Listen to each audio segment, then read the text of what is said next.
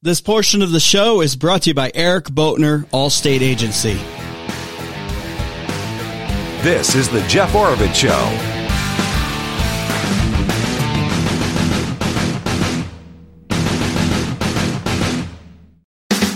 All right, welcome everyone. Thanks for listening. Jeff Oravits here. All right, a poll from Marquette Law School shows the president trailing his predecessor, Trump. Uh, this is interesting because I'm, and for whatever these polls are worth, right? You know, we we haven't seen a lot of accuracy in the past, but like I said the other day on the program, it's it's the only thing that we have to go by to try to judge where things are at. And one other thing I don't like about polls, and I'll share you the data from this anyway in just a second. One other thing I don't like about polls, they're always taking like a national snapshot, but as you know, it's it's the states that matter, and really it comes down to what five or six states, if that's as swing states, you know, to get to get one of these candidates over the top. And one other thing that I don't like about some of the polls coming out is they are not taking into account most of them that I've seen the third party candidacy. And we're, we're talking about uh, RFK Jr. We're also potentially talking about, and this came out this week, uh, West Virginia Senator Joe Manchin, who decided, hey, I'm, I'm not rerunning for the Senate. And then he was like, but I'm going to go around the country and see about, you know, bringing people together in the center, you know, the independence and all that. And I was like, right when I heard that, I was like, that's code talk for, I'm thinking about running for president as an independent. Sure enough, he was on an interview with somebody somewhere and they asked him about it and, you know, would you run for, for this and blah, blah, blah. And he's like, well, yeah, yeah, certainly I would consider that. And in his, you know, politician language or however they, they do all that. So yeah, uh, you got to take the third party uh, candidacy into into uh, into consideration when it comes to this election cycle. I think it's really important. Plus, are these even the guys? Is it's you know, I think it's going to be Trump no matter what happens with all these trials, but is it even really going to be Biden? You also got to start polling. What if it's Newsom? What does that look like? Or some other Democrat they pull out, uh, from who knows where? What if it's like a Michelle Obama or someone? So anyway, here, here's the polls. Here's the poll that came out here from this Marquette Law School, uh, survey showed that Donald Trump was up over Biden on the national poll 52 to 48. So by, by, uh, four points. Uh, DeSantis was 51 to 49, so he actually fared a little worse than Trump does. The the surprising one here, and everybody's been pushing on the media, and I've talked to a lot of people who said I wouldn't mind having Nikki Haley as president. Uh, Nikki Haley 55 percent to Joe Biden, just just absolutely trounces him at 45 percent. I have talked to some Democrats and, and asked them, well, what do you think about Biden? Some of my neighbors and stuff, you know, friends that are, are Democrats and they're like, he's a train wreck. You know, nobody, nobody wants this guy to be president. Uh, nobody wants him to be the, the, nominee. And so I still don't think he will be, but who the heck knows? Anything can happen. Uh, but I asked him, I said, well, what if it's, what if it's Biden and, and Trump? You, you admit that Biden's a train wreck. And I said, oh, no, no, no. Then I'd definitely vote for Biden. I asked him, what if it's Biden versus DeSantis? And they say, uh, no, I can't stand DeSantis. You say Biden versus Haley, and she pulls that Democrat. All of a sudden, they're like, yeah, I could vote for Haley. So I don't know. Your thoughts? What do you think about some of these other? I call them the, the second stringer, the the B list, the the Haleys, the Ron DeSantis. I mean, who who's your who's your main pick for uh, the GOP nomination. Talk with Jeff at iCloud.com. That's talk with Jeff at iCloud.com. Send that in. Uh, Trump in the New Hampshire, uh, in a, in a New Hampshire survey because remember, just after Christmas here, right early in the new year, you've got the beginning of the presidential primaries and caucuses, and you've got uh, New Hampshire coming up real early on. In this one survey, Trump is at 42%, Haley's at 18%. I think DeSantis was down at 8 or 9%. Uh, and so Trump clearly still the big time front runner. Uh, and in some other states, he's going to have even bigger 20, 30, 40 point leads. He's going to be the nominee. It's just how early does he cinch this thing up? Uh, so interesting stuff. We'll see what happens. We'll keep watching it. And I can't imagine once we get into the new year, how crazy it's going to get. All right. Uh, before I get to this net neutrality issue, I want to hit on that in, in just a few minutes. Uh, net neutrality is, is a big concern for a lot of people out there. I did an interview with Phil Kerpen uh, just a while back. Uh, and I also have Olivia, Angela, and my son Owen are coming in. We're going to do some some Thanksgiving stuff. So stick around. I think we're you're going to have a real good time with this as they share some stories and we talk about uh, what we're all thankful for and all that. So some little bit lighter hearted stuff, which we can definitely all use. Are you conservative and would you like your investments maybe to reflect those same principles? Now, Glenn Leest at WT Wealth Management, he wants to talk to you wants to talk with you uh, about maybe how to match your portfolio with your values. If you're sick and tired of these woke companies that they're just pounding the wokeness, pounding the wokeness, instead of you know having a successful business and policies that bring value back to the shareholders. If you're sick of that, maybe time to give Glenn Leest a call at WT Wealth Management. Uh, they they've come up with this new portfolio, which I find really interesting. And for full disclosure, Angela and I have invested a little bit in it. Uh, it's a woke mitigation portfolio. Talk to call him, talk to him about that and other things. If you want a, a complete consultation, maybe just get a second set of eyes on things, especially as the year slowly winds down. 928-225-2474. That's Glenn Leest at WT Wealth Management at 928-225-2474. 928-225-2474. Okay, net neutrality just came up under Obama. It went away under Trump. And now it has reared its ugly head once again under Biden. And you got the FCC that voted three to two to kick this thing uh, back into into gear, shall we say?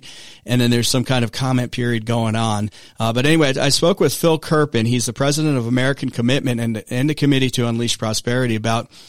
Uh, what what we all should be doing with net neutrality, what what may be coming, and quite frankly, what is net neutrality?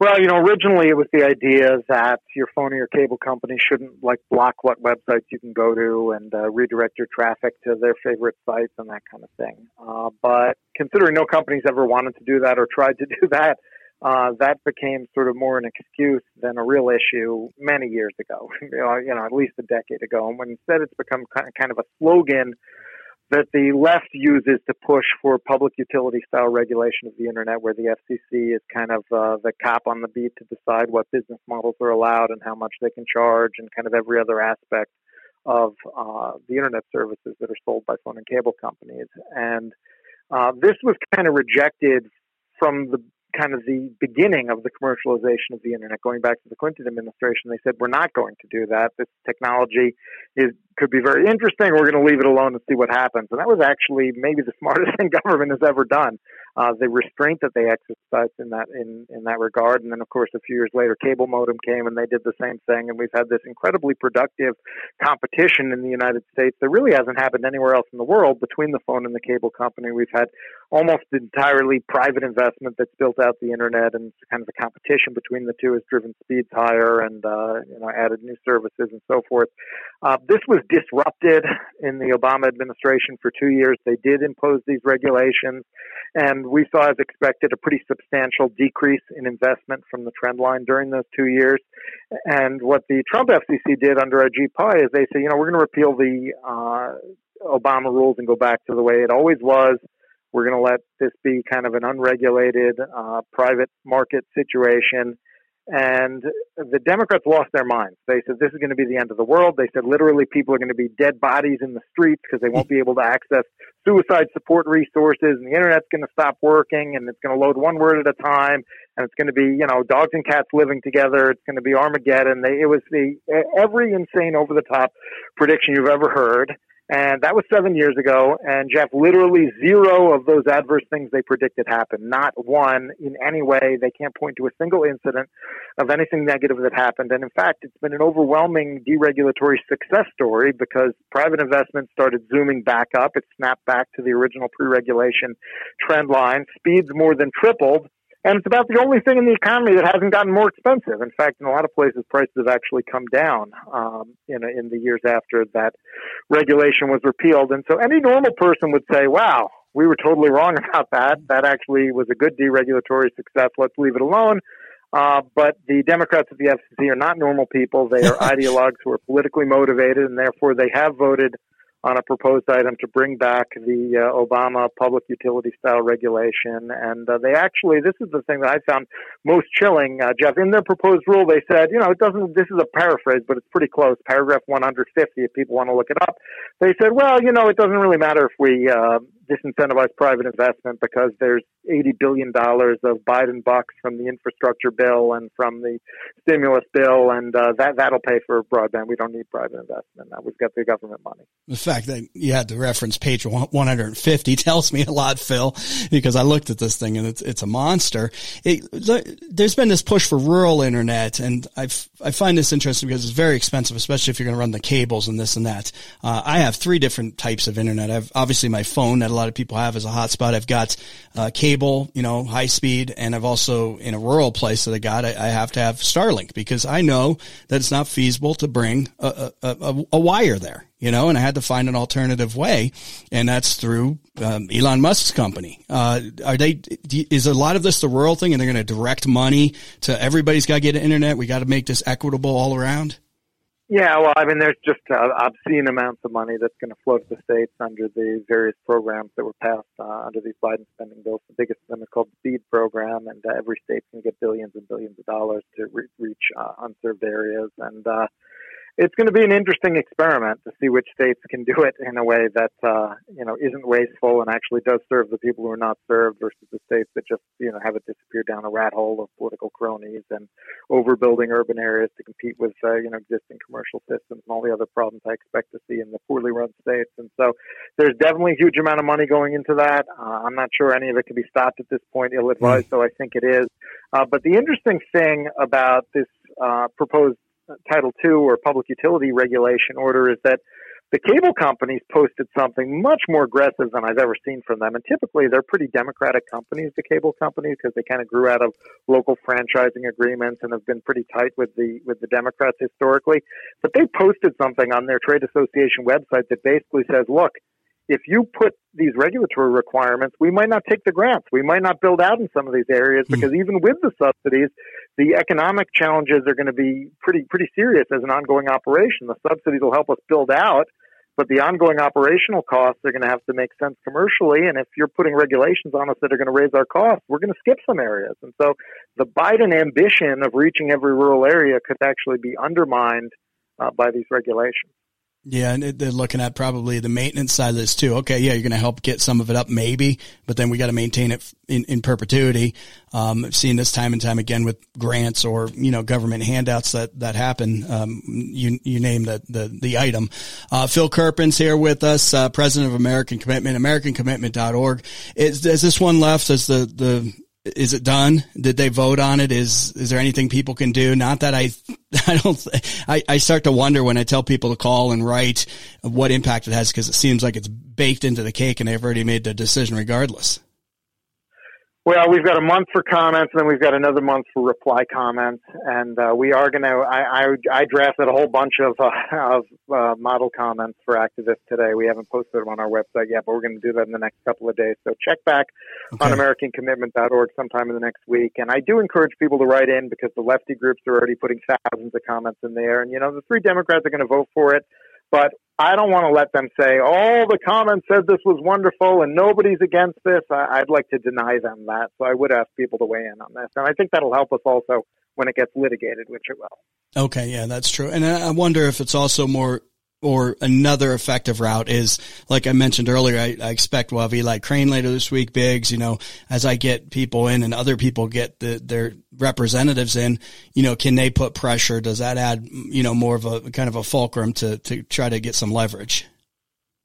Yeah, I mean, definitely, if Congress can, it would be wonderful if they put a stop to this, and uh, maybe they can stick something on an appropriations bill or something like that. But uh, the Democrats in Congress are apparently um, you know, almost all in favor of this, which is a little bit crazy because it's a regulatory agency essentially creating their own regulatory scheme that Congress never voted for, which you would think if you were a member of Congress, you'd be against, even if it's, you know, your own party doing it. But uh, most Democrats in Congress are great with sort of outsourcing their job to the bureaucrats, and so it could be difficult uh, to get something like this through. But it sure wouldn't hurt. Yeah. Okay. And so when we put up our form for the comments, we will we will include a contact Congress element in that as well. Okay, and I encourage everyone to go to AmericanCommitment.org. AmericanCommitment.org. It is interesting though, Phil, that it's so much of the authority of of our so-called representatives have been relegated to the to the to the unelected bureaucrats, and it's just it's so much of it, especially at the DC level, and I'm seeing it even more in the local and statewide levels now. is just on cruise control and you have so little say because you don't vote for these people. Yeah, that's why our number one long term priority that I've been working on, I don't know, 15 years at this point, is a bill called the REINS Act that would require any economically significant regulation to get an affirmative vote of approval in the House and Senate, or else it wouldn't be able to take effect. And uh, we've we're building support for that. We've got it through the House many, many times. We've never been able to get it through the Senate, but uh, someday we'll have to pass it. The left sticks with their priorities for decades until they accomplish them. So that's one where I think we have to do the same thing. Okay, Phil. Hey, I appreciate it. Keep up the work. That's a big one. And I, again, encourage everyone to go to AmericanCommitment.org. Uh, keep us up to date. We'll talk with you again real soon. You got it. Have a good one. Okay, still to come, I do have Angela, Olivia, and Owen. We're going to talk some Thanksgiving stuff and some uh, lighter-hearted stories. So stick around for that. And like I said earlier, we can all use a little more lighter-hearted stuff out there, right? Uh, also, the spending in D.C., what's going on with the border, and much more. An update from uh, Congressman Eli Crane. Uh, hey, if you turned on your heater the other day or tonight, and uh, Hopefully this doesn't happen to you tonight, but if it does, I'm going to give you a number of someone you can call. Great company in central northern Arizona that'll, they'll fix your heater. Uh, how many times it's always when it gets really cold or something, or you got family coming over and all of a sudden it's like, oh no, my, my heat's out. It's, it's, it's never a good time. But Goettls High Desert Mechanical, this family owned company, brothers Adam and Ted Goettls, have been servicing HVAC units and they do plumbing as well throughout central northern Arizona for well over 30 years now. They can take care of you. They got a great team of folks. I know because I'm a customer and a, a client and they're the ones that come on and fix my, this is in Flagstaff, my HVAC system when it goes down. And it's never a good time, but they're always there and they always do a great job, uh, knowledgeable. They're always fair with me as well. Uh, call Goettl's, High Desert Mechanical, 928-567-2200, 928-567-2200, uh, or check them out online, GoettlsHDM.com. That's G-O-E-T-T-L-S H-D-M.com, GoettlsHDM.com. All right, a lot more to come. Stick around. Don't go anywhere.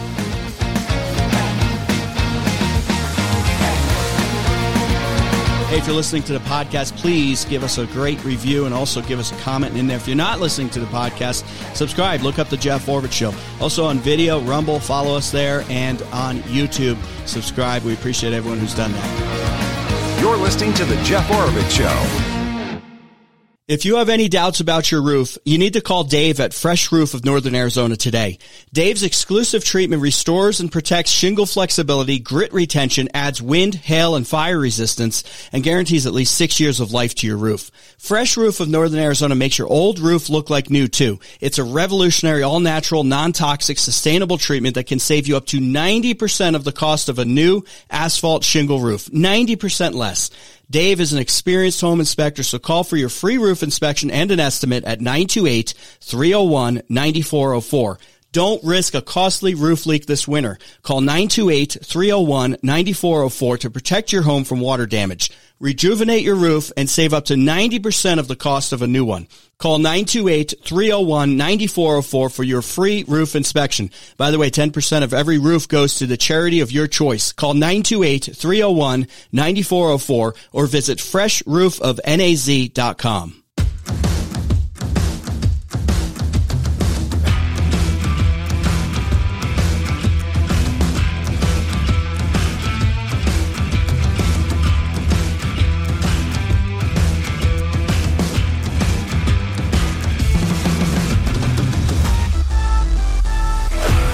couple of education items here. Uh, I told you about the Pima County Democrats that kind of let the cat out of the bag. Was this uh, last week or just a few days ago? That they wanted to quote unquote kill school choice and send it to quote unquote send it to the grave. Uh, I think I was talking about this with Bob Thorpe because we did a whole education update uh, recently, and and it, they tweeted this because they they really really really want school choice to be dead. They they do not want you to be able to take your kids and, and send them to send send your kids to the school of your choice. Um, they quickly deleted that, of course, because you don't want your true intentions out there of what you really want. Uh, there's another issue going on here in Arizona that has to do with education. That's at University of Arizona, I recently told you that they are experiencing a financial shortfall. You know, these universities have all grown so much over the years, and I, I think they're short uh, I want to say 240 million. I shouldn't even give the number because I don't have it in front of me, but it was a, a significant amount of money that University of Arizona was short. And they kind of blamed it on, I think, some of the sports programs. They were blaming it on research that didn't pan out. You know, they put a bunch of money into research that didn't yield any results as far as any kind of, a lot of these universities do research and then they get certain, um, patents or whatever, uh, whatever, whatever you call that the, for, for drugs or the research, whatever the heck they're doing, right? And they make a lot of money off of this stuff or they get a lot of grants. So a lot of money pops in, but apparently they're doing it the wrong way or something. I don't know. I don't know how these people keep their jobs, quite frankly, who run these places and organizations into the ground. Uh, so they're short a bunch of money and now a bunch, I guess they're doing their board of regents thing or they were down in Tucson. That's the, you know, the board of regents oversees the Arizona's three public universities and they're trying to figure out what to do. So they're talking about, oh, do we cut this program or that program? We're going to cut sports.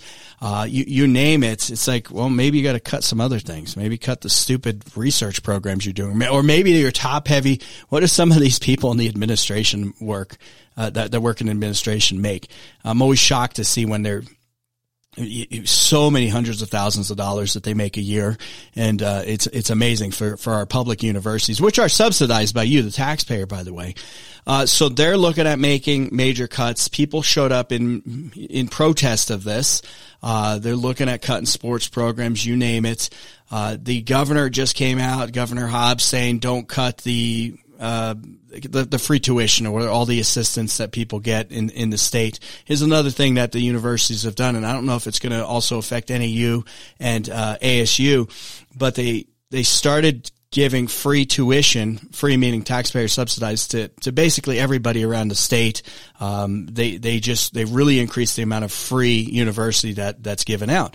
Well, what happens when you give something away for free? More and more people take advantage of that. And maybe that's the source of some of their problems as well. So of course, yeah, nobody wants free taken away, but something obviously needs to change at University of Arizona and our whole university system, quite frankly. Uh, one more on uh, our universities. Arizona State University actually canceled uh, Congresswoman Tlaib. You know, she she's the one that's uh, very, very, very, very pro Hamas in, in, in Congress, and she was supposed to do this thing at ASU. Uh, canceled an event uh, that was scheduled to feature Representative Rashida Tlaib. Uh, university spokesperson told the Arizona Republic that Tlaib, she's from Michigan, was scheduled to appear at an event entitled Palestine is an American issue hosted by the Arizona Palestine Network. I didn't know we had that. The Arizona Palestine Network, a pro Palestinian advocacy group. So she got canceled out. All right. Love to hear from you. Talk with Jeff at iCloud.com. Uh, Angela, Olivia, and Owen coming up in a little bit. Some fun things coming up for, for the holidays. Some fun stories that sh- they'll share as well. Uh, plus, I got more on the the spending in DC, the out of control border, and an update uh, from Congressman Eli Crane. So stick around for all of that. Remember, if you if you get a rock chip in your windshield, to call my good friends at Diamond Auto Glass. Uh, they will take care of you like they've taken care of my family for years. 928-779-4140. You get that rock chip, you want to get it fixed quickly so it doesn't spread to the rest of your wind uh, your windshield. Then you need a whole new windshield, very expensive. You don't want to go down that road. But if you're there, or if you've got more than a rock ship, and that's happened to me too, I've gotten a rock stuck in the window before. Uh, Diamond Auto Glass can replace that glass for you. Call them up, 928-779-4140.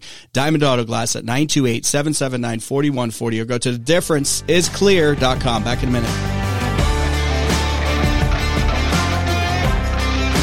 If you're listening to the podcast, please give us a great review and also give us a comment in there. If you're not listening to the podcast, subscribe. Look up the Jeff Oravits Show. Also on video, Rumble, follow us there, and on YouTube, subscribe. We appreciate everyone who's done that.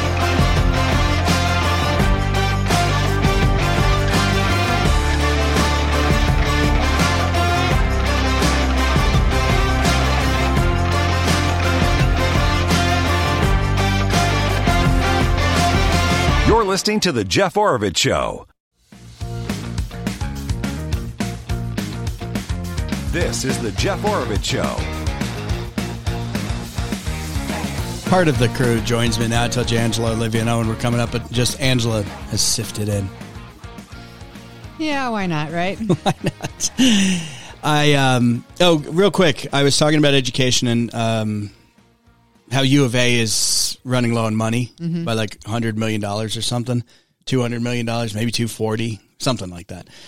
And the state, I, I need to add this: the state of Arizona also has a is expecting a budget deficit coming up. Mm-hmm. So they don't have, we don't have the money, right? And I knew this was coming. I told you this was all coming with the with the state spending too much.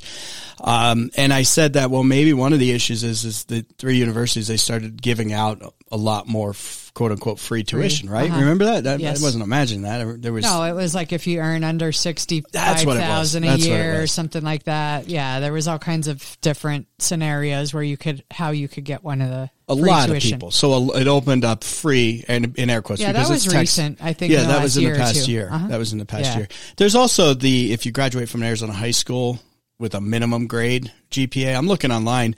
NAU is saying with 2.5 GPA or better. Hmm. I thought it was much. Maybe that's just like some of it. You know, some of the tuition well, or whatever. they change it around. So, Okay. like, I got a scholarship, and I was in the top ten percent, and that Yeah. was the qualification. Was I was in the top ten percent of my graduating class? Hi, higher than a 2.5. yes. Okay. let me- I, I mean, I was at like a three point nine. uh, you know, I'm not totally up on this stuff for the smartest, you know, brightest bulb in the pack, but they generally rate this stuff on to, to 4.0. Well, now it's like Mm-hmm. Yeah. even more. Some people get like, I got a 4.2. Yeah, if you have AP classes or something. Okay. yes. Which, uh, okay, Okay. fine. But then I was going to say when Isabel got hers, which was just in the last three years, that qualification had changed to you had to have all A's and B's, nothing lower throughout your entire four years of high Oh, school. wow. So this wouldn't do it. This is no, different now. because you're over a three at that, like minimum of 3.0 um, for that. Yeah, yeah. And so I don't know if they've changed it since then. I don't know. This is, I'm looking at something from NAU from, this is back February of 2022, a minimum of 2.5 GPA. I don't know. Maybe, maybe they've changed it, Mm. but they did at some point do it for 2.5. I, I think if you got 2.5 GPA, if you were that mediocre throughout high school, like this would have been me. I wouldn't have been good in college. I was Mm-hmm. yeah. straight to the workforce. Yeah. Right. Well, No, I didn't even pass. is a lot different than high school. Yeah. So and if you're not if you're a not good doing good- student yeah. in high school, or even if you're just kind of a mediocre, you're going to be challenged in college a lot. Do we really want to be expending money on people who, you know, like me, I would have done awful in college as well. If you were going to give me free education, I was going to kind of piss that away as, as like I did most of my, my high school career, I guess, Mm-hmm. which is fine. Everything turned out good and I had a different path I was going down. But wouldn't you rather say, well, we, maybe we got some programs for voca- what they used to call vocational things, workforce training, you know, this Mm-hmm. Right. and that. I mean, there's a lot of great programs. or it used to be, well, you go to the community college route yeah. and get maybe an associate's degree, a, Something a to- shorter to- term to- one, to prove that you're- and then you kind of like, okay, maybe I want to do the bachelor's or or whatever Yeah. and transfer. But yeah, Something. that was more geared towards, you know, maybe you should be going the community college route, which traditionally had more of the uh, jobs you're talking about, vocational. Yeah, the stuff. people with the 3.0 to 4.0, they've been pretty studious. They're in the top um, Mm-hmm. percentiles of, of the people in high school. Well, okay, yeah, you go on because you've already proven you're in a pretty good spot. You're at 2.5 or something. I don't know. Is it Yeah. really? Is I, I just don't know. Uh, It just doesn't seem like the best. It's kind of like you know we lend people money based on their credit score. In the past, you've been a great credit risk, meaning you paid the money back, so you have a higher um, a higher credit score. So we feel better lear- Mm-hmm. yeah, loaning you're you money. likely to pay back your Yeah, loan. you loan money to people that have constantly defaulted. They're probably going to Yeah. default again. It's just, I'm not saying nobody can change or anything, but you- yeah. just coming right out of high school with a whopping 2.5, it's like, oh yeah, now you get to go to college. and and Free it's not tuition. like you you can't or even shouldn't or you know anything like that. Th- what we're talking about is whether you should ha- whether you have earned yourself a okay, um, fair enough. a, a scholarship based on merit, based on your grades and your performance in high school, right? no, that's that's fair. I mean, yeah, are you? Is the merit there? Yeah, Have you? uh, But exactly. then I think what we get into though is a lot of people are like, well, but it's just maybe Billy didn't have the opportunities. You, you know, so they get into this the bleeding heart game where okay, but it's going to be different this time because fill in the blank. Mm-hmm. I, I just anyway, I'm, I'm diverting here a bit, but my point being, maybe it's things like this that they're because the governor's out there saying she wants to make sure that the um, assistance programs or the um, you know the money out there for for for, for student loans or well, not student loans but For scholarships. tuition for scholarships that maybe um, you know that she doesn't want to cut that. But maybe that's maybe that's part of the problem. Maybe you open it up. This is, reminds me back in the mid early 2000s when it was like everybody's going to own a home well maybe everybody isn't ready to own a home and then we had the Mm-hmm. Yeah. financial crash You right Right. it just seems Yeah. like it seems like they get themselves into these situations and they they make they make it worse and worse. Right. I. Yeah. I don't know. Your thoughts. Talk with Jeff at iCloud.com. Here's another one for you. Um, I would have been awful in college. It wouldn't have Yeah. worked out. I, It you know, and I, I choice for me. struggled more in college than I did in high school Yeah. for sure. tougher. Yeah, and um, different I think right? that was because, especially towards the end, my priorities kind of changed a little bit, and you know, that wasn't helping the situation. But you were you were kind of done. yeah, Yeah, it's I like was okay, done. I'm moving. I'm ready When I to move on. graduated, I told Jeff if I ever, ever talk about maybe I'll go back to school or maybe I'll do- Shoot me. Not that there's anything wrong with that, but I just said you better like, you know, like put some cold water over my head and tell me to wake up or something because I'm dream. I must be dreaming. Yeah, right. You didn't want to go back for your second degree, third degree, No. fourth degree. No. It's just fine if you want to do that, but a lot of us aren't built that way. I don't think we should be pushing that. Mm-hmm. So anyway, okay, another one that arrived in my mailbox here is, uh, and, and you'll have to look at your local communities as well. Um, pretty much every city of a certain size and the counties all do these community, uh, these, what are they called? The regional plans and Mm-hmm. the, then the area plans. I think the counties do that, right? And I think they have to do it. But I'm trying to remember back because when I got on council in 2012, I think we are I was thrown into, or maybe they did it just before that, the regional plan. Um, it, it, it was it's like every ten years. yeah, every they 10 update years. it, right? This, this is like the big, broad, oh, this is how our, this is going to be the green space. This is going to be the happy buildings where people, you know, hold hands and walk to the bakery down below and then they have the high rises up above. You know, it's all kind of fluffy stuff. They're starting this again. And it's just all, I, I got to tell you, this, it seems like a, it seems like by and large a big waste of time because they never really follow it. And there are so many staff members assigned to take care of this stuff. Mm-hmm. Let me give you an example. When they did the com- regional plan and all the all the advocacy groups come out, right? And then you have your elected representatives there and everybody's all coming together. You get enough people in the room, you're going to have a hundred different ideas and your head's just going to blow up, right? So they come up with a plan for like Flagstaff and what was it? A dense urban core and blah, blah, blah. Except when the development comes, Yeah, dense. they- all of a sudden, Yeah. I don't know. We're going to have a dense urban Yeah. center with it's going to be the higher buildings, and then we're going to flow out into the you know kind The of the, walkable the neighborhoods. walkable neighborhoods. Yeah. And oh, let's push all the buildings on Milton Avenue or wherever you're at close to the road, so that everyone can ride by on their bike, and you got the bike stands, and you can just walk in and do your business.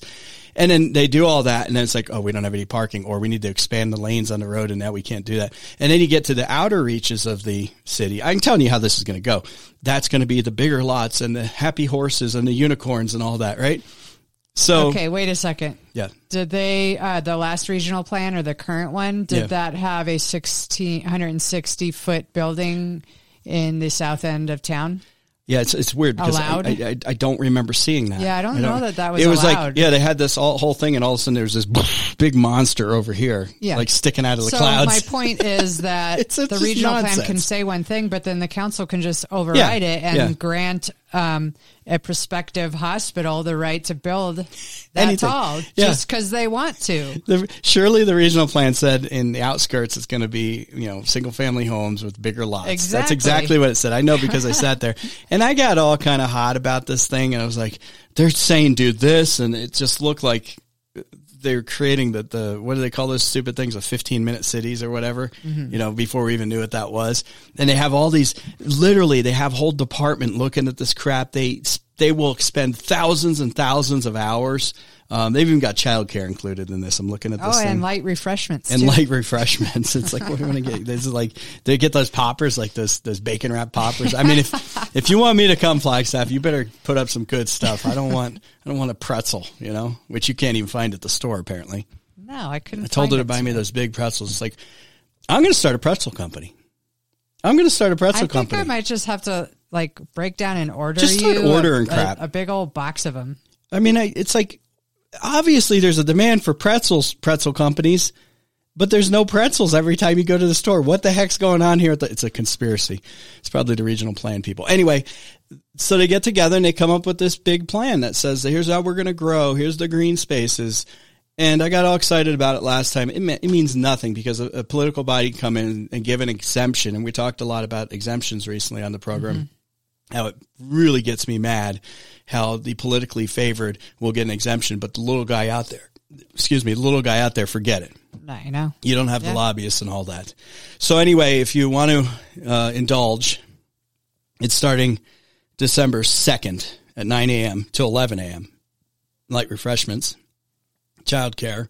And yeah, same people that were directing this when I was there. I recognize the names. Still there directing the next set of regional plans. Even they've got it. I, I can't put know what's in their mind, but they even they've got to be like, oh, yeah, didn't we do this? Yeah. can't we just take the big binders and you know copy them and say, oh, here's the, the plan. Change the date or the year. what a waste. Same plan. Yeah, go go fill a pothole. There's a pothole right in front of the Aquaplex City yeah, it's like this thing there. that dips down. It's so obvious. Back up a truck there and fill it up. Do something yeah. like that. Maybe some of the people on these planning committees that plan the greatest city in the world can actually fill a pothole in the city that's the roads are falling apart. Love to hear from you. Talk with Jeff at iCloud.com. That's talk with Jeff at iCloud.com.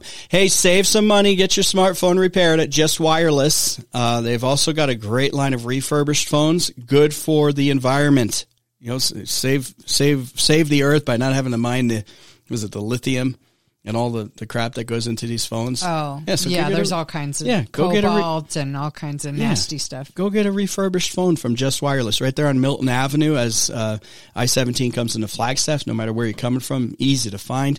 Uh, they will also fix your existing smartphone, cracked screens, charging ports. Uh, all of that stuff. Batteries, batteries is a big one. If your battery's finally done, you know, dead, they'll get that replaced on any of your smartphones. Uh, stop on by Just Wireless and visit them at justwirelessaz.com. Back in a minute.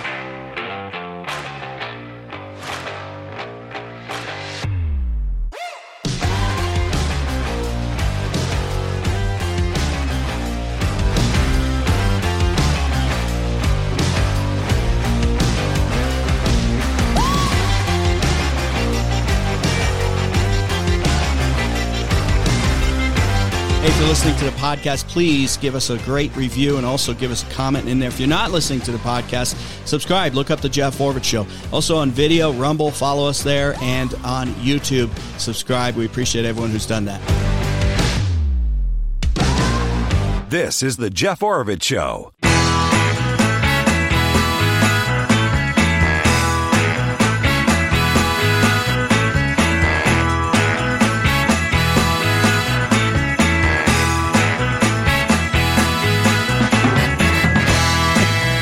During the break, we're, we're, I was going to cut a quick commercial for Timberline Firearms and Training, but Angela didn't get the script apparently. Well, I don't know what you want sometimes. So. I was like, uh, uh, okay, don't forget about Timberline Firearms and Training. Some great gift ideas. Hint, hint. And I looked at Angela, and she just looked at me like deer in the headlights. I wasn't really listening. Okay. She wasn't even paying attention to me, but they do have some great gift ideas there. Gift yeah, card. and it's like, uh, I mean, maybe you have time off during the holidays. Go out there and shoot off a few rounds and their yeah. indoor shooting range. Don't go to a rage room that we were talking about the other day. These yeah. Rage rooms yeah. that people are. No, they always have fun targets. It'll be like Frosty the Snowman or an That's alien cruel. or, you know. That's cruel to Frosty. A turkey. Yeah, Thanksgiving turkey. turkey. Valentine's the hearts. They do yeah. that. Anyway, Timberline Firearms and Training, five minutes north of the Flagstaff Mall. Great gift idea there. They do a great job, and uh, you can strap up, you throw Liberty Safe on the the, the the hood of the old truckster. Yeah. Get that ready for Christmas or something, and then load it up with ammo. It'd be a little heavy, but uh, let's see. Wrapping some things up here uh, this hour. You know, I was talking to somebody recently about the lack of like the outdoor kids things. This was like the, the Boy Scout discussion I had that I just found interesting. Mm-hmm. Um, you know, the Boy Scouts have had all kinds of issues and lawsuits and this and that. But yeah, you know, a lot of kids did a lot of things with that. There was a lot of they still do groups. They still they yeah. still do. Yeah, don't don't get me wrong. Uh, but th- it reminded me of this because I see this article here from uh, Girl Scouts, and they're hosting a training session on internalized, quote unquote, internalized racism, white supremacy culture.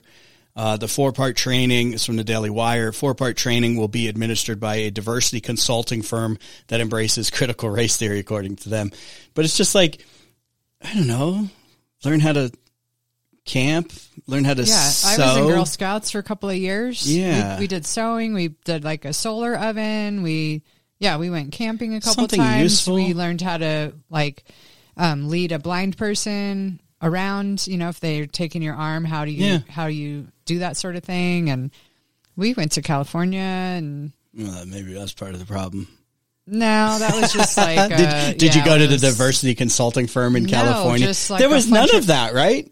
No, None of that talk. It was like it was it was, like practical economics Yeah, yeah. based stuff. And that's what I remember from. Um, uh, I didn't. I never did Boy Scouts. I did Cub Scouts really young, and then I just went off into my own world after that. But it, was- when I was doing that, it was like learning about all the useful Yeah. things in life, practical Yeah, things. how to tie a Where knot is or that? how to make There's- a fire or whatever. You know, let's let's for the new year. There's because this person I was talking to did mention a group that's more uh, Christian based, right? Mm-hmm. And he said there's there are groups out there forming and growing tremendously, and I for the life of me can't remember the name of it. It was like we got to find more. Kids need to do more of that stuff rather than being attached to devices or or being in some of these other groups. And I love a girl good Girl Scout cookie. And I'm sure there's plenty of of uh, I don't know if they're called troops. What are they called in the Girl Scouts? Same thing Yeah, I think it's a troop. plenty of troops that probably aren't doing this crap. Yeah. But you hear about it and you just get turned off to it and you're like, well, what if I don't want to deal with this stuff? Yeah. I just want my kid to be able to, you know, you know, tie a knot. Right. You and meet and other kids meet that other like doing the kids, do same stuff thing. and- outside. yeah, yeah. You know, get a, I don't know. I just real world good influences. Yeah. And it's just not Just TikTok. like what we would call normal kid yeah. activities. Yeah, not and- TikTok. And I was Yeah. I, I was listening to Glenn Beck, and they were talking about all these people that discovered Osama bin Laden's letter after 9-11, justifying the attacks Mm-hmm, uh, on, on uh, you know on the U.S. And all these Gen Zers are like.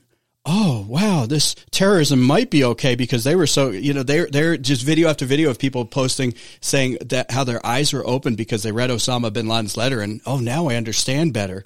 What a disconnect! Yeah. So it's like maybe they should have went to some kind of outdoor club, Girl Scouts, Boy Scouts, or whatever the equivalent Mm-hmm. is now, instead of sitting there on TikTok all day being influenced by this crap. I was shocked by these videos of these kids. Yeah. You know, it's just like generational difference at this point because they didn't live through it. And now they're like, oh yeah, Yeah, it was just It's okay. It's Yeah. okay to do that because they were they were oppressed, and Osama bin Laden actually makes sense. It it was nauseating, Right. Yeah. especially af after we lived through that. I know. I know. Absolutely nauseating. All right. Well, we're going to lighten it up a bit next hour. Yeah. Talk some Thanksgiving stuff. Gobble gobble, and uh, just some good stories. And uh, I don't know what you got planned. You got Yeah, I got some fun facts and Factoids. You know, because this tradition goes so far back. You know, there's a lot of Yeah. history. So a little bit of history there. Absolutely. All right. And I'd love to hear from you as well. Talk with Jeff at iCloud.com. Don't go anywhere. More to come. Back in just a few.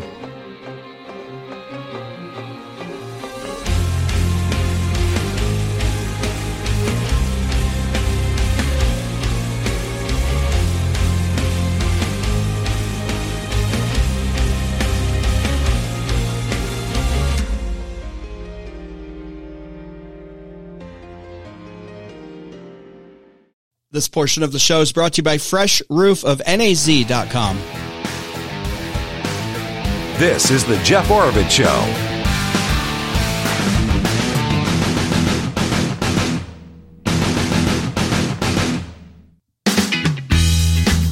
All right, welcome back. Hour two of the show. Angela's here with me. Uh, Olivia and Owen will be with us here in just a few minutes. Share some good stories. yeah, Lighten it's it up a good little time bit. of year to Yeah. to talk about some fun stuff. I guess Snowbowl opened. You said you saw the white up there. I They saw the made snow. I didn't know they were open yet. Yeah, they've got the man-made snow.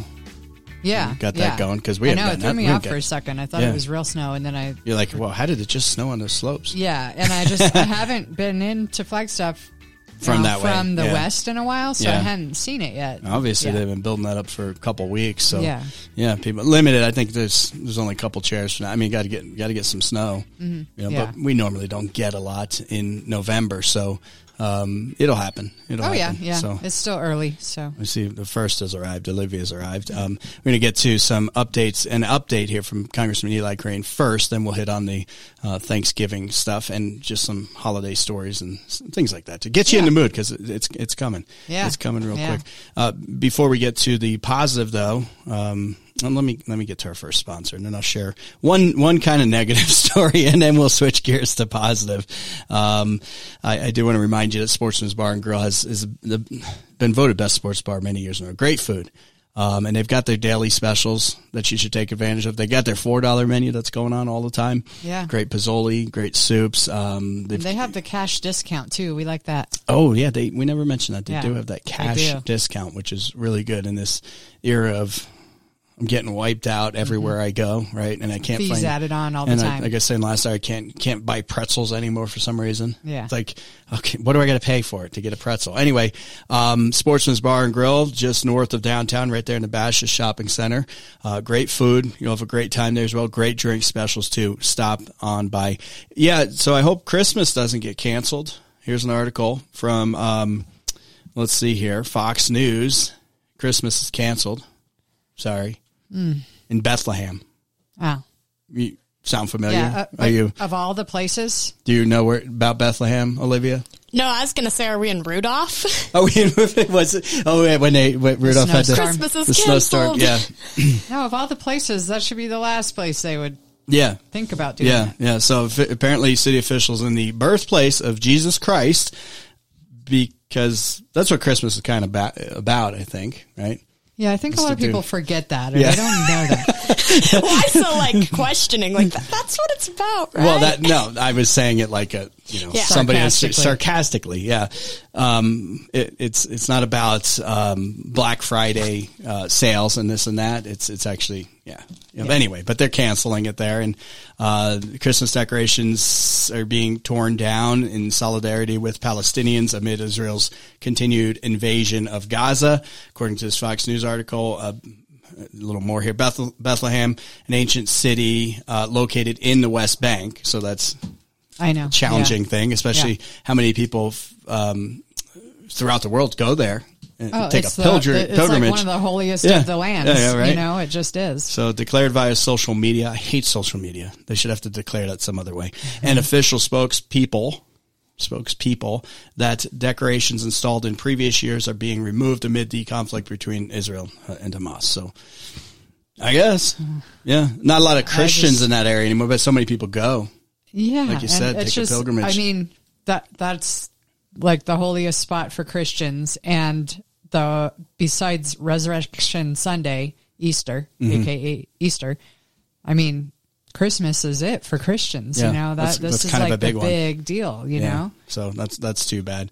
All right, um, loved it. So I just want to let you know that if you had a trip booked to Uh, you know, to the I'd West Bank, which to- I would well, we talked about going go there. Yeah, and um, I just I feel sometimes like it's just too unstable. I'm not sure if I'm comfortable. yeah. Well, we talked about it because um, um, our daughter Isabel's going over to Greece for an exchange program, and we're going to be going over there Yeah, in March like, of twenty four. Oh, there, there's all these Yeah. places really close by. we had a lot of those, and we actually were considering Israel. Uh, Mark Howitt was planning a trip kind of about the same time, and we are like, well, Mark's been there so many times. He'd be our kind of our guide, take Mm-hmm. Yeah. us around. So Yeah. maybe, but as of right now, not exactly uh, looking looking promising. All right, talk with Jeff at iCloud.com. Love to hear from you. Talk with Jeff at iCloud.com. Uh, okay, I before we get to some of these uh, stories and factoids and things like that that you guys have gathered up, a good time with that coming up here in just a second. Um, I did catch up with Congressman Eli Crane. And, um, you know, you had the big budget showdown in D.C. that turned out to be a walloping dud. Uh, and they pushed the spending to January and February through another continuing resolution. Anyway, here's what Congressman Eli Crane had to say about it. Yeah, well, I mean, obviously, I'm not excited about it. Uh, most of the hardliners or the conservatives up here, you know, aren't excited about it, voted against it.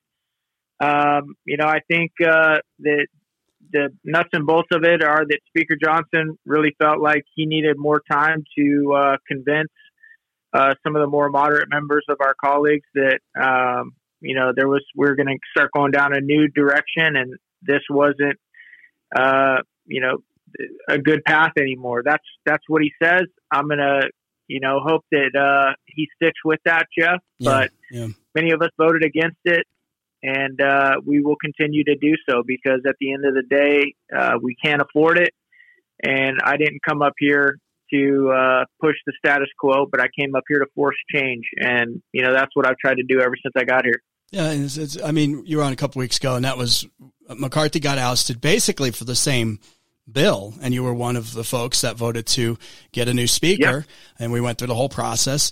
But this is this is the same thing. There's no cuts, and I think the 180, 190 billion that was being proposed to get us back to like just 2019 levels, which was no no stellar beacon of conservatism by any means, was reasonable. But in this new CR, he um, is pushing it off to January, and then a second one maybe in February. But he he had he had to get more Democrats, correct, than Republicans. Yeah, yeah, yeah, he did. And one thing I do want to correct you on, Jeff, is um, this isn't the exact same thing Okay. McCarthy got ousted for. It's one of many things that Kevin McCarthy got ousted for, but he also got ousted for the uh, debt ceiling lift of at least four trillion dollars. Um, that he the CR, but he also made a deal with Republicans, which I know I've talked to you about, um, that he didn't honor back in January. And so um, the way we kind of look at this, just to give you an idea whether we're right or we're, we're wrong, you know, we, we don't want to bench uh, the quarterback, you know, who came in in the fourth quarter. We're Sure. down 35, 35 to nothing, um, and him because you know he he can't make make anything happen yet. So we're gonna we're trying to give him some time. We're trying to give him some grace. Okay. You know, he I can tell you he's actually been really transparent with us.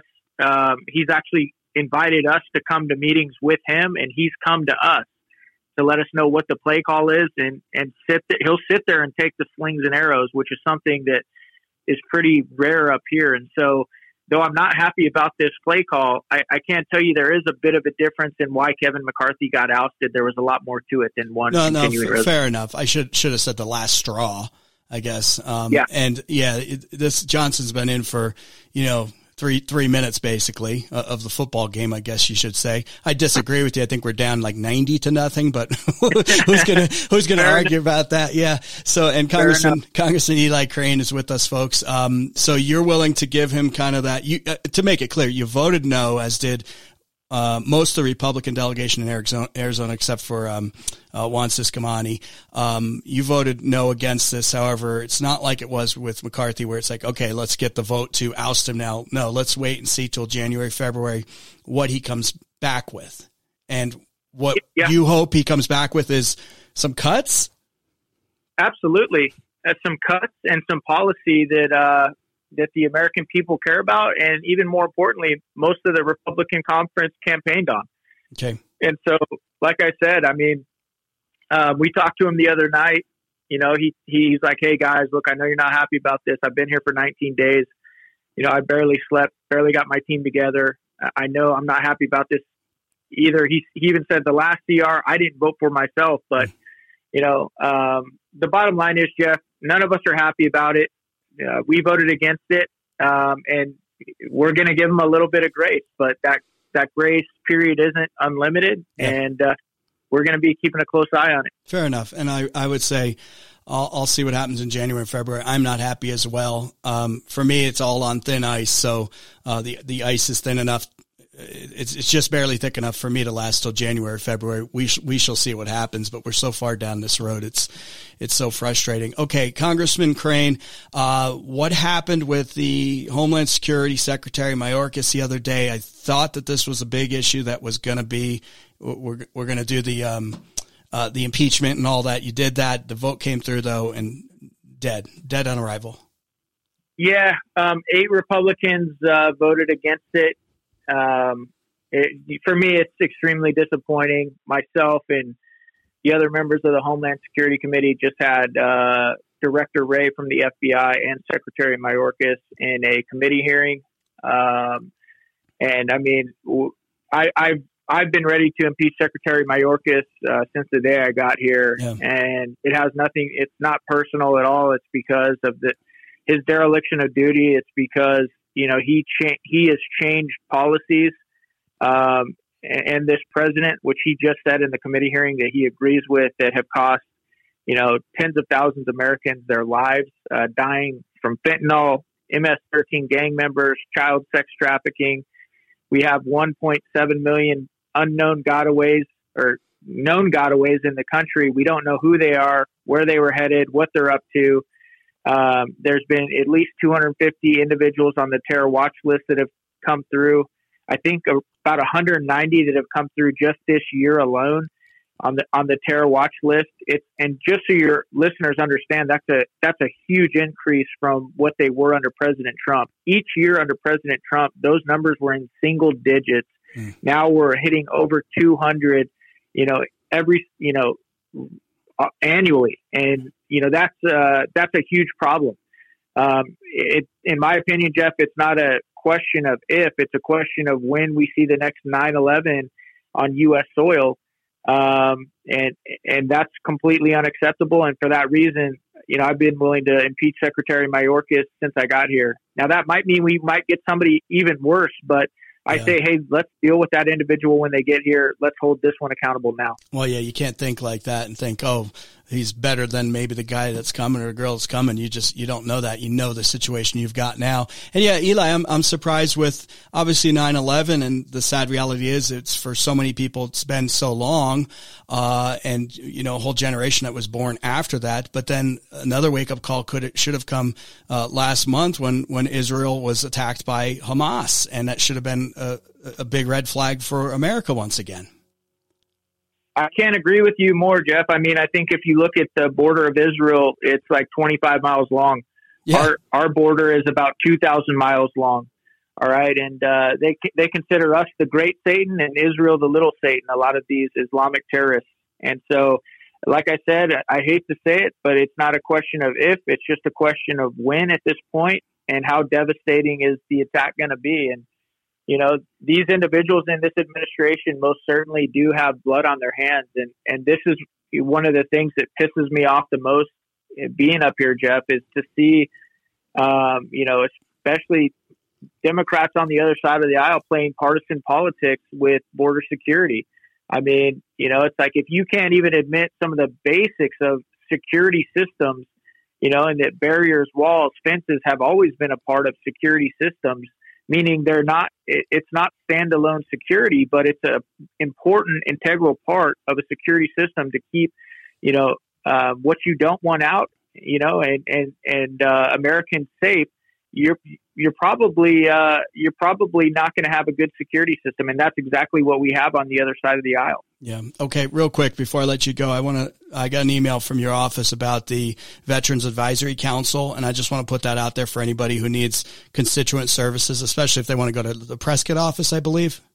Yeah. If they if they contact the Prescott office, we can help them. Uh, okay. Uh, get coordinated and con- contact that advisory uh, council. We just wanted to make sure that we were getting, you know, veterans from all over the district together, putting their collective heads together so that we can make sure we're doing everything in our power um, to uh, represent the veteran community well. Okay, good. And um, finally, you did announce uh, reelection. Um, to Congress for Congressional District 2 just the other day. Uh, so you threw your hat in the ring there. I know when we spoke in the past, you were like, yeah, I'm going to do this, but you are very concerned and very frustrated, I should say, with how the politics in DC is going. And, um, but with that, you're like, keep fighting.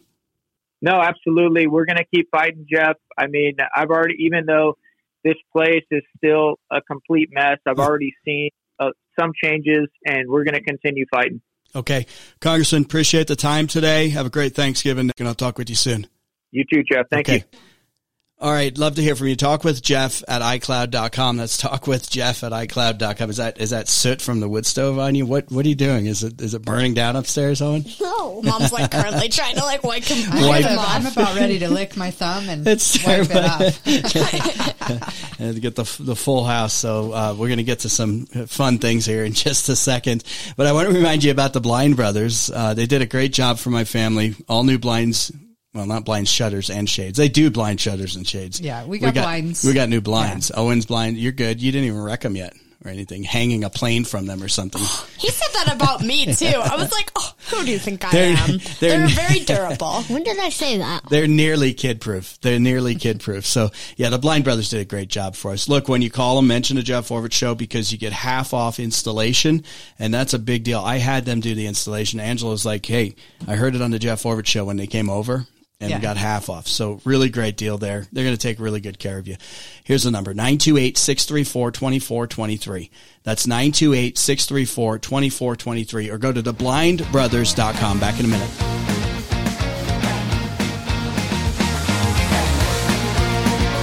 Hey, if you're listening to the podcast, please give us a great review and also give us a comment in there. If you're not listening to the podcast, subscribe. Look up the Jeff Oravits Show. Also on video, Rumble, follow us there, and on YouTube, subscribe. We appreciate everyone who's done that. You're listening to The Jeff Oravits Show. All right, we've been using Diamond Auto Glass for years to replace the glass on our windshield when we hit things on our big road trips. It's happened a couple of times. Um, luckily, the deer didn't come through. Yeah, It was that was just Michigan the or bumper, wherever. not the Yeah, windshield. yeah. yeah. So, but they, I, I usually come back from a long road trip, and Diamond Auto Glass is right there for me. We get a new windshield uh, when we need to, or we get a lot of those rock chips. Yeah, the little sealer. Yep, pop right in the windshield. You hear it, and it's like, and you're like, oh, Yeah. You're usually like passing a semi or something, right? Yeah. Uh, you zip on into Diamond Auto Glass on Fourth Street in Flagstaff, and they've got a, a tool that fixes that rock chip before it spreads to the rest of your windshield. They'll take good care of you at Diamond Auto Glass. 928-779-4140. That's Diamond Auto Glass at 928-779-4140 or go to the difference is differenceisclear.com.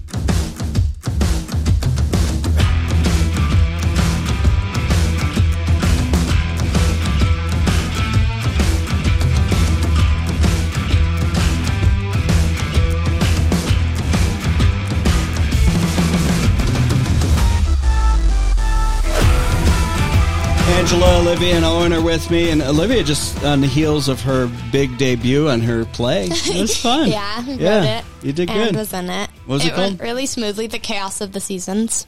Give us a quick premise.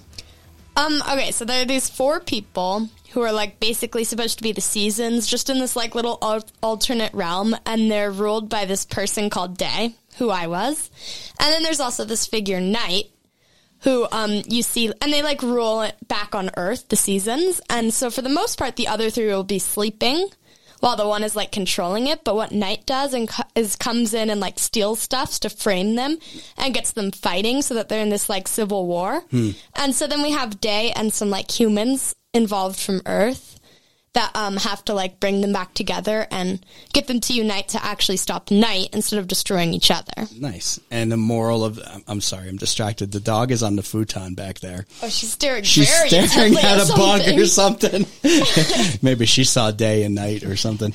By the way, the guy who played night did it. He was there. Everybody did excellent. He was he was very dramatic. He did. Oh yeah, he- that he was, the toned down version. very, he was very really good. Yeah, very good. So no, it was cool. I, I, I videoed it. I just haven't edited it for you. Hmm. Get it, get it, get you a copy. So yeah, that that was good stuff. It's good to see kids doing stuff like that. And, yeah, and the, the kid, there was two plays. They were both written by students Yeah. and directed by students, and the set design was mainly student led, and all the actors in both plays. Yeah, a lot of time is put into it by Yeah. everyone. Yes. Yeah, no, that's good. That's good. And, and for considering you guys go to a pretty small school to have that many people that can actually all act. That's what our teacher was yeah, saying. that's weird. That's She actually was kind of like, weird. "Wow, we have like a really good selection for the amount of students." Well, yeah, that's why. Like for the like a football team, for example, a good high school football team, it's like you really normally need pretty big school because you just need to So draw have a from the pool pool of, of- of yeah. people to find Yeah. uh, pe- enough people that can Yeah. compete. So Well, Owen said that um, a lot of people liked it that sh- at school, right? Oh yeah, it was Yeah. performed for the younger kids at Yeah. our school, so like his fourth, age, fifth, and his sixth age grade. and down. Yeah. Yeah, there was a, and then there's another play another group did before that was pretty funny, and the kids were all crack, kind Yeah. of cracking up. So They both went really well. Yeah, uh, I got a text from our older daughter Isabel. W- Pull that Yeah. up real quick, Oh, yeah. because as we get into the um, spirit of the holidays coming up, one of our traditions as a family is to start watching Christmas movies. Mm-hmm. Like the day after Thanksgiving is our official start. Yeah. Like I see people out there already with Christmas trees, and I'm like, oh, it Oh, some people it's like the day November after 1st. Halloween is the November first. No, Yeah. it's Well, that's when Christmas season really begins. So I you can say- start like listening. no. to I say after Thanksgiving should be. Next thing you know, we're doing Christmas in the summer. Does that mean I can't put the decorations think up so. Tomorrow? No. Usually, um, Isabel and I will, my, my older daughter will do the decorations outside, all the lights and stuff. Uh, I, she's nearly, is she as tall as me? She's just about. I mean, Yeah, she's, she's- definitely well over she's average. close to she's like about six feet. Yeah. maybe an inch or two shy of that. And then she's got a real tall reach, which is really good. And uh, Yeah. she said this. So she sent a text to all of us that says, Two different people at Walmart asked me to get something off the top shelf. Which isn't, I mean, I do that when I'm at, Yeah. I'm about five eight, so I'm not as tall as her, but. Uh, you know, I I see people struggling, and I just like, would It's you like me to get that or something that's at the back? You know, like Yeah. the front parts are out, and yeah. and she I'm gonna So- text her. Wow, do you look that much like an employee? Well, my Tall response was problems. tall people problems. yeah. But anyway, I thought that was funny because one of our favorite uh, Christmas movies is um, uh, was it Elf? Elf, It's yeah. Elf, and the main character is played by Will Ferrell, and Who's he's really tall. he's a really tall guy, And he lives amongst he the makes elves, yeah. So he's like, short. and he doesn't realize that he was uh, he like crawled in the bag when Santa was coming or Yeah. something as in, at the orphanage or something, Yeah. and then he grows up to be you know. The he- light he- bulb putter. Yeah. yeah, he's like, oh, you can do the light bulbs. Yeah, he's like he's, very the important. designated person Yeah. to reach tall things. Yeah, so that's- yeah, that's it, we'll funny. start calling Isabel Elf It's, it's or a Buddy. It's, it's Buddy the Elf. It's a good problem to have, I guess. All right. Speaking of the holidays coming up, Timberline Firearms and Training. Um, that is a great place to get a, a great gift card um, for your loved ones. Yeah, they've got accessories and Um, everything. ammo and Yeah. safes. Safes, put a safe on top of the car, get that. Uh, but what they really do, it's in their name, Timberline Firearms and Training. One of their big things is training and gun, safe gun ownership. I mean, Rob comes on the program all the time to talk about that safe gun ownership, um, first shots program, introduction to handguns. Owen, we did the stop the bleed course there, whole Yeah. family. That was good. Do you remember how to do tourniquet? Yeah. We should probably take it again.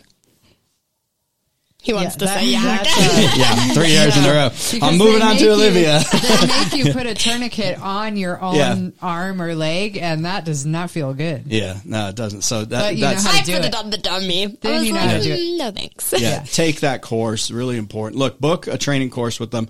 Get that for one of your loved ones as well. I think um, you could you could book just about anything. All you have to see uh, carry concealed. Mm-hmm. 928-526-7900. That's 928-526-7900. Or take a quick drive just five minutes north of the Flagstaff Mall. All right, more to come. Hang tight. Back in a minute.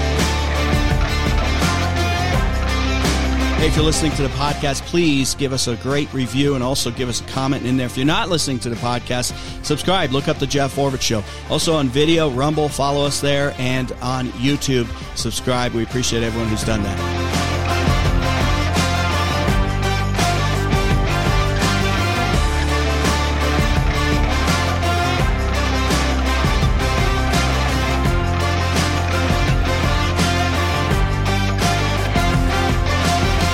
You're listening to The Jeff Oravits Show.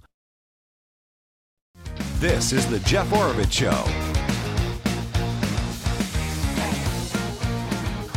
All right, welcome back. Angela, Olivia, and Owen are with me. So, what? Let's just switch gears a little bit here. What generation are we? Not you. Thir- yeah, Angela's out. not me that we know of You're the 12th, I we're don't- the 13th. I Actually, don't know mine that far back, but You never did the Um, research or yeah, anything. you guys are the thirteenth, and I think I think I'm the twelfth, and then they're the thirteenth generation Mayflower. Is that right, Owen? Thirteenth, your thirteenth generation Mayflower descendants.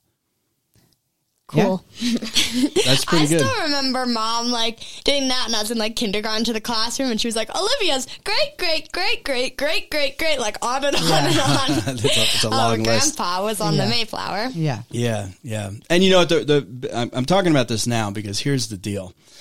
Um, I'm taking next week off. so I wanted to get this out, and then and then you may be listening. Even well, people can listen to the replay because I Yeah, think I'll play right. this either Thanksgiving or Thanksgiving Eve as well. Um, maybe that's happening right now. Maybe it is a replay. I don't even know. I'm just confused at this point. I've been preparing. What dimension are we in? Wait, I, I stepped through some kind of wormhole earlier because I've been all day long preparing shows for when I'm off during Thanksgiving week. So it's just like, whew, Yeah. what happened to the day? Yeah, but 13th generation Mayflower descendants. That's pretty cool. That's pretty cool. I think they can trace 10% back Yeah, to the Mayflower that's what. I've heard. So like one Yeah. in ten So you- Americans. you, might have a chance. yeah, you I just might don't be in the know club. mine that far back. Yeah, you're kind of an outsider. I know. Yeah, you're not cool like us. So okay, what have what have you got? You've got some Yeah, so um, different I think factoids and Well, yeah. So the f- the first Thanksgiving I was going to say is in 1621. We always like that's all we we always think that that's how it was, but Yeah. it's kind of debatable. Like they think that there could have been some earlier in the 1500s Oh, down really? in Florida. Uh huh. Like down in similar wait, type wait, wait, of thing. Wait, wait, wait. Down in Florida? Yeah, Oh, similar you're type blowing of my mind here. Yeah. Huh? So Who it's was kind of- that? Uh, you know, I didn't write that down. Wouldn't I'd that have- be the Spanish? Yeah, wouldn't that be yeah, Spanish? and Because Saint Augustine. okay, And then I heard stuff in Europe. Well, they, they, they were probably like doing it back then, right? Well, I mean, and Canada's dates back to the 1500s Eh? too. It can also be like a religious thing that was common of like yeah, a Thanksgiving with Yeah. a feast. Yeah, or that- like that a day could of thanks. Yeah, Yeah. no, that that could be. Um, so yeah, fly, because the other settlement was the Jamestown one Mm-hmm. that was a total disaster. Yeah. That one just just didn't work Right. out at all. Right. But the the the the Mayflower and the Pilgrims, They came here in 1620. yeah, And, and, so the kind of like prevailing story is that they had their first like feast type thing in 1621. okay, it it is hard to tell because Which is probably true. It's just no one can prove that that was the first the first one. yeah. And it- the problem is, is I can't tell you what's happening across country five minutes ago now. Yeah. With all of our technology to, to any accurate degree at this point. Yeah. So yeah, who the heck knows, I guess. But, Right. And if, But I mean, it's still what it's famous for. Oh, so. exactly. I'm not. I'm not that. And we'll hopefully get to go back to where they think Plymouth Rock is. Yeah, we're planning to next year. summer. Yeah. Yeah, So that yeah. that'll be fun. Um, but yeah, and it wasn't like the Thanksgiving we have now. no, probably. it's like the, the food is like completely different Yeah. uh, back then. And that's part of my trivia was Okay, They're go even ahead. like, there Things might like be that. turkey. yeah, they I mean maybe it was was. like deer and probably seafood and stuff that was Probably a wild- It wasn't turkey since they were close to like the ocean and water. It was like, like, lobster and corn. it was um like duck and No, okay. birds like that, water Yeah, birds. probably goose too. Yeah, Yeah. and so not like the fat turkeys we get with that they produce like farm raised Right. kind of thing. Yeah. So- did they have? I wonder if they had turkeys back there like wild. I think did. they may have, Yeah. but I don't know that that was like on the dinner table that Pretty pretty skinny. time. So Yeah. Okay. What do you got? So, um, like second on you guys' list, usually for Thanksgiving, as far as favorite stuff is is probably what mashed, Mashed potatoes. potatoes. Yeah. So, do you think potatoes were at the first? Yeah, probably because that's like one of the easiest things to grow. What do you think? I'll, I'll, I've got I'm raising my hand, What? but no, I want Olivia to make a guess because Owen says, "Yeah, probably that was one of the easiest things." You Um, no. one radio here. You got to come up with an answer. This isn't like this is like I'm phone like, a friend. Maybe they carried potatoes across the sea, but then they're like mushy. But then, uh, okay, Potatoes came from like South America. They did, and Yeah. eventually they made their way to Europe. But in 1621, they were not here in America, North well, I America. said yet. no. Yeah, right. Well, a lot of people think potatoes and they think the Irish. You Irish, think of yeah. the, the, Yeah. the The potato great famine. potato yeah. famine. They just took the- at that time they had Yeah, not gotten they here took the yet. potatoes Yeah. back there and it became a, a staple crop. But that was a South American thing. Yeah. Yeah. Okay. Okay, another thing is um, pumpkin pie. pumpkin right? pie. It's very traditional Yeah. still to no this baked day. goods yeah, probably with Olivia. they because probably they, didn't, have didn't goods. have enough sugar. I think. Um, Yeah, like their supplies were running out, and then they also didn't have the ovens to make it in. Right. Yeah, they had ovens. Did they have ovens? Yeah, they had. That's how they cooked their food. They Not had. for baked goods though. Maybe like an open. Maybe they made a oven. brick one, they um. Yeah, they had. What are they called? a brick oven like for pizza. Yeah, something like They- that. The way Okay, I well, learned the it, there were pumpkin no pie baked wasn't goods. there yet in the 1600s. Did they have that gnarly DiGiorno pizza you were Yeah, telling right. us about the, the Thanksgiving pizza? So the pumpkin pie's been around since like the 1700s. Wait, so where did it pumpkins wasn't- grow? Did they grow in the in the North America? Is I, I, that's not what I was talking about. I'm just Oh, talking okay. about I whether pumpkin so. pie was there or not. But Okay. so no. Okay, And no. also, it was just kind of a fun fact. In 1705, a town in Connecticut delayed Thanksgiving um, by like a week Okay. because the river that they used to get goods over was frozen, and so they couldn't get molasses. And Oh. so they were like, without pumpkin pie, we're not doing it. So they, they canceled it for a week. That's diehard right there. It's like if we can't have pumpkin pie, we're not having Thanksgiving. It's Dedication. And so, um, along with that same thing, the cranberry sauce wasn't around back then either. Oh, it's like, the crime. yeah, because cranberry they didn't sauce have is the sugar. favorite. Okay. You need the cranberry sauce needs a lot of sugar, or else Yeah. the cranberries are too tart. Oh, is this Or it's like, like, um, ooh. is this like natural like chocolate like cocoa? Yeah. You try to eat that in yeah, your mouth. if just you eat them without, yeah, they're, you can, and they Instant use them for death. dye and stuff like that. But the, the and They you had a can sugar eat them, but they didn't have enough sugar. So Okay. that type of thing, like the canned version you see now, wasn't even around until like hundred years. Oh, ago. did they have the? They didn't have the canned cranberries that come out in the shape of the can. They like slice them off. Yeah, I. Some people love 1912 that. They did. 1912 they started Yeah. that. Mm-hmm. Oh, that's one of your trivia ones. The Yeah. canned canned cranberry. Yeah. that Yeah. always reminds me of turkey dinner at at the lunch, um, the cafeteria in, in school. Yeah. You know? Okay, so speaking of that, it's funny you brought that up. Okay. Um, so in 1953, there was this company that that had a bunch of the frozen turkeys. Well, they overestimated the number of turkeys they would need, Okay. And um, so consequently, they had 260 tons of extra birds. 260 tons. Tons. So what they did was they got a bunch of aluminum trays. They got an assembly line going, devised some sort of like menu thing, and they put the turkey and you know stuffing, gravy, whatever in the trays, and that's where the, TV, the TV dinner, dinner? started. And so the next accident, year, really. the following year, 10 million turkey TV dinners sold that year. Who was that? Which company was that? I didn't write I down the wonder if that- company. And it was never Was before. like I'd oh, never heard of the company. Oh, you never heard yeah. of it? Okay. So they sold those tu- turkey TV Yeah. tray dinners for 98 cents. it's bad because that was the beginning of the end of Western civilization. As soon as you get a turkey dinner in, in the microwave, well, they didn't have the microwaves back then. Yeah. But put it in the oven. Probably soon though. They, Yeah. yeah. the oven thing. I don't know. I you know I, I kind of grew up on TV dinners. Uh, Did yeah. you get those? Yeah. Like, and the TV trays. do you guys know what a for TV? Oh, and do you know what a TV dinner is? Uh, you eat it and watch TV. Well, pretty much because every the the big thing was to get the the, the trays, the, The TV, TV trays. trays, yeah. yeah, and so you yeah you would do that, but yeah, it was just like you pop it in the oven, and later In on the you pop it in the microwave, and you had to take. It was like you actually had to follow directions. I don't think people could do it nowadays. They still sell them, Yeah. but Oh, most people sure. couldn't even follow directions because you got to like you got to like take the foil off certain areas, and you got to poke holes in other areas. It was always complicated. I- Mm-hmm. Yeah. I just like whatever, just throw the whole thing in. Yeah. Yeah. Yeah. And then I never understood how the plastic didn't melt, but I still don't understand that. Just like how chocolate chips, like, wait. they This don't guy. lose their. Oh yeah, they like Yeah. won't melt completely lo- in the yeah. oven, but then in the microwave. Yeah, they do. Strange world we live in. I'll tell Yeah. you what. All right, so what we get? We got time for some more. Okay, so um, in 1939, FDR, you know, like um, Thanksgiving happened to f- come really late that year, and he was concerned that Christmas shopping season would get like interfered with. Yeah. um, it would be yeah. So he he tried to move it up a week, Oh, and uh, the people didn't like that. Hmm.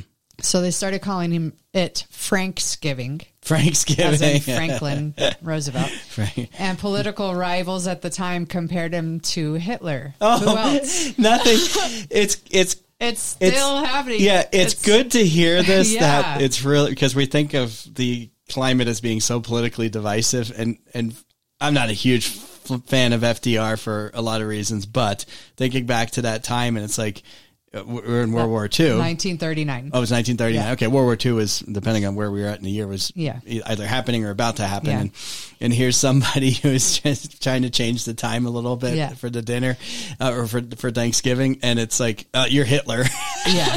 So um, Nothing's changed. Back then, only 23 of the 48 states Yeah. went along with it. Oh, really? And then, like, two years later, Congress made it it a done deal. Like, it's always going to be the fourth Thursday. Yeah, okay. No matter if it's early or late. we can we can do that, but we can't end daylight savings time. Yeah, you know, right. go figure. Right. What I want to see, I want a president that they like let some turkeys because you know how they pardon a turkey. Yeah, that was another Yeah, one of my things. save- okay. Yeah. When did they start that? Well, um, they they kind of like uh, there, over the years, some of them didn't kill the turkeys, but they didn't really call it like it wasn't officially a pardon.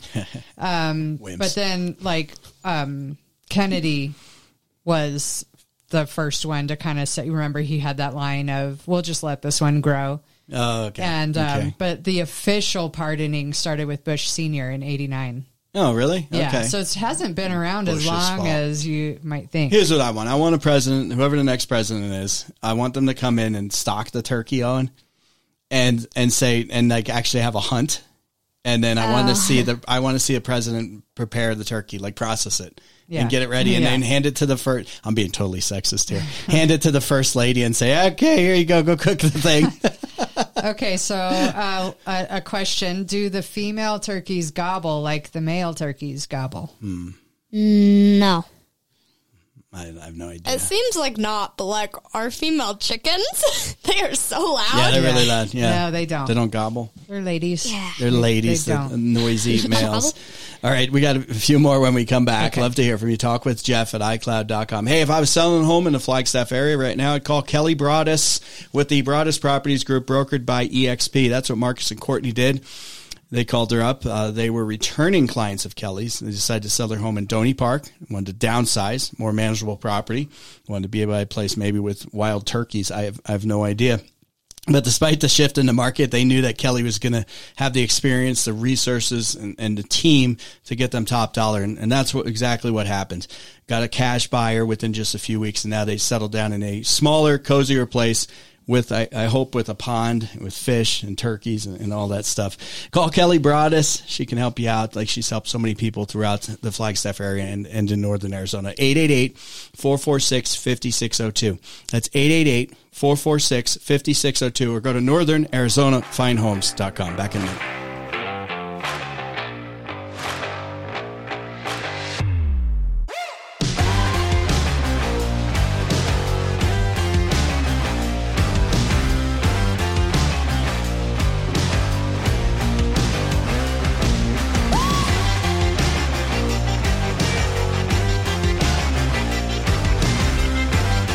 Listening to the podcast, please give us a great review and also give us a comment in there. If you're not listening to the podcast, all right, look up the Jeff Oravits Show. Also on video, Rumble, follow us there, and on YouTube, subscribe. We appreciate everyone who's done that.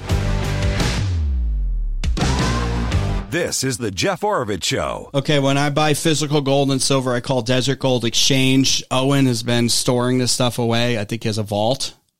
Wait, I have? You do? Oh, you're not aware of it because that's you need to securely store it, and a lot of times people store it actually off site as well.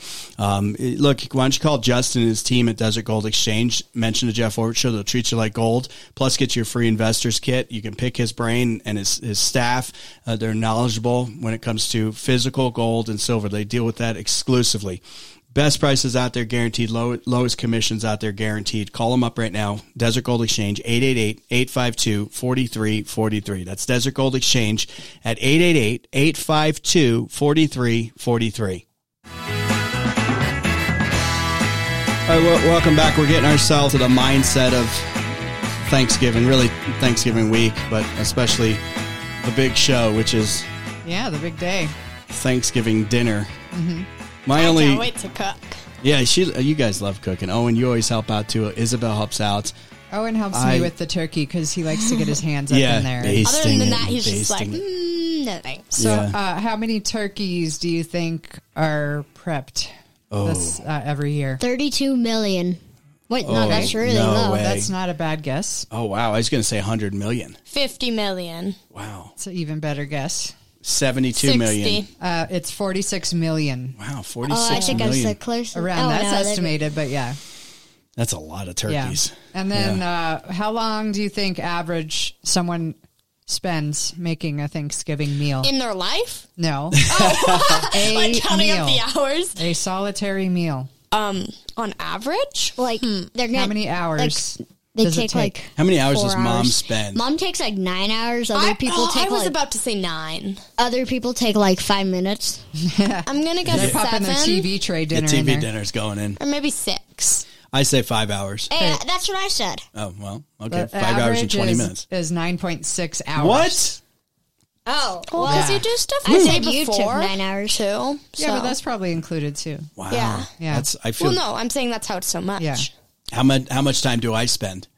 You spend Eating. about ten minutes carving the turkey. I carve the turkey. That's my job and then I eat it and I take about. I make hope that there's some other volunteers that clean up Yeah, yeah. cuz I'm gone. so um, after you cook the meal, it's funny. I was reading that um, the next day is a very busy day for plumbers, apparently, Oh gosh. because of the, the turkey grease and like the potato peels, and Uh, then nobody wants to work that next day, and then they're like making these phone calls. that's their busy day. I need the plumber to come in.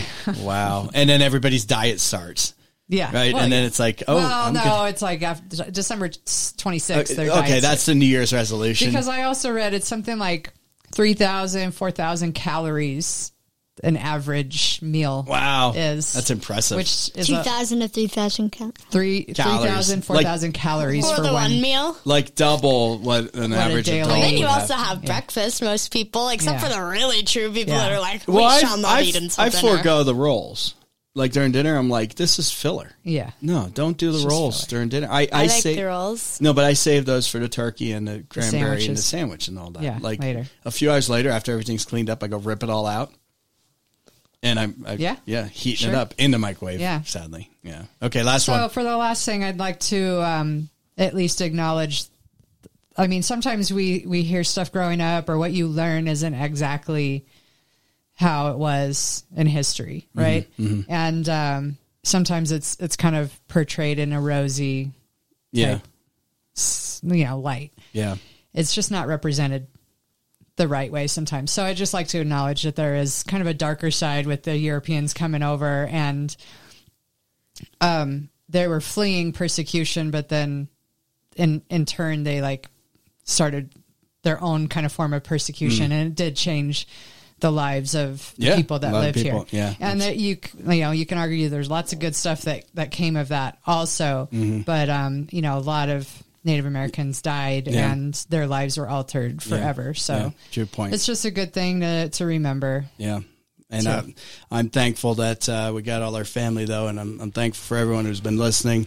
This is uh, I'll, I'll be gone Thanksgiving week, but worked really hard to bring uh, a lot of shows, a lot of stuff for you guys. So hope you enjoy all that, and uh, we'll be back right after Thanksgiving, right there on Monday at 4:06. So Bright and early. Happy Bright- Thanksgiving. bright and early. Good Thanksgiving, everyone. yeah, everybody. All right, everybody have a great safe night. We'll talk with you soon. Take care.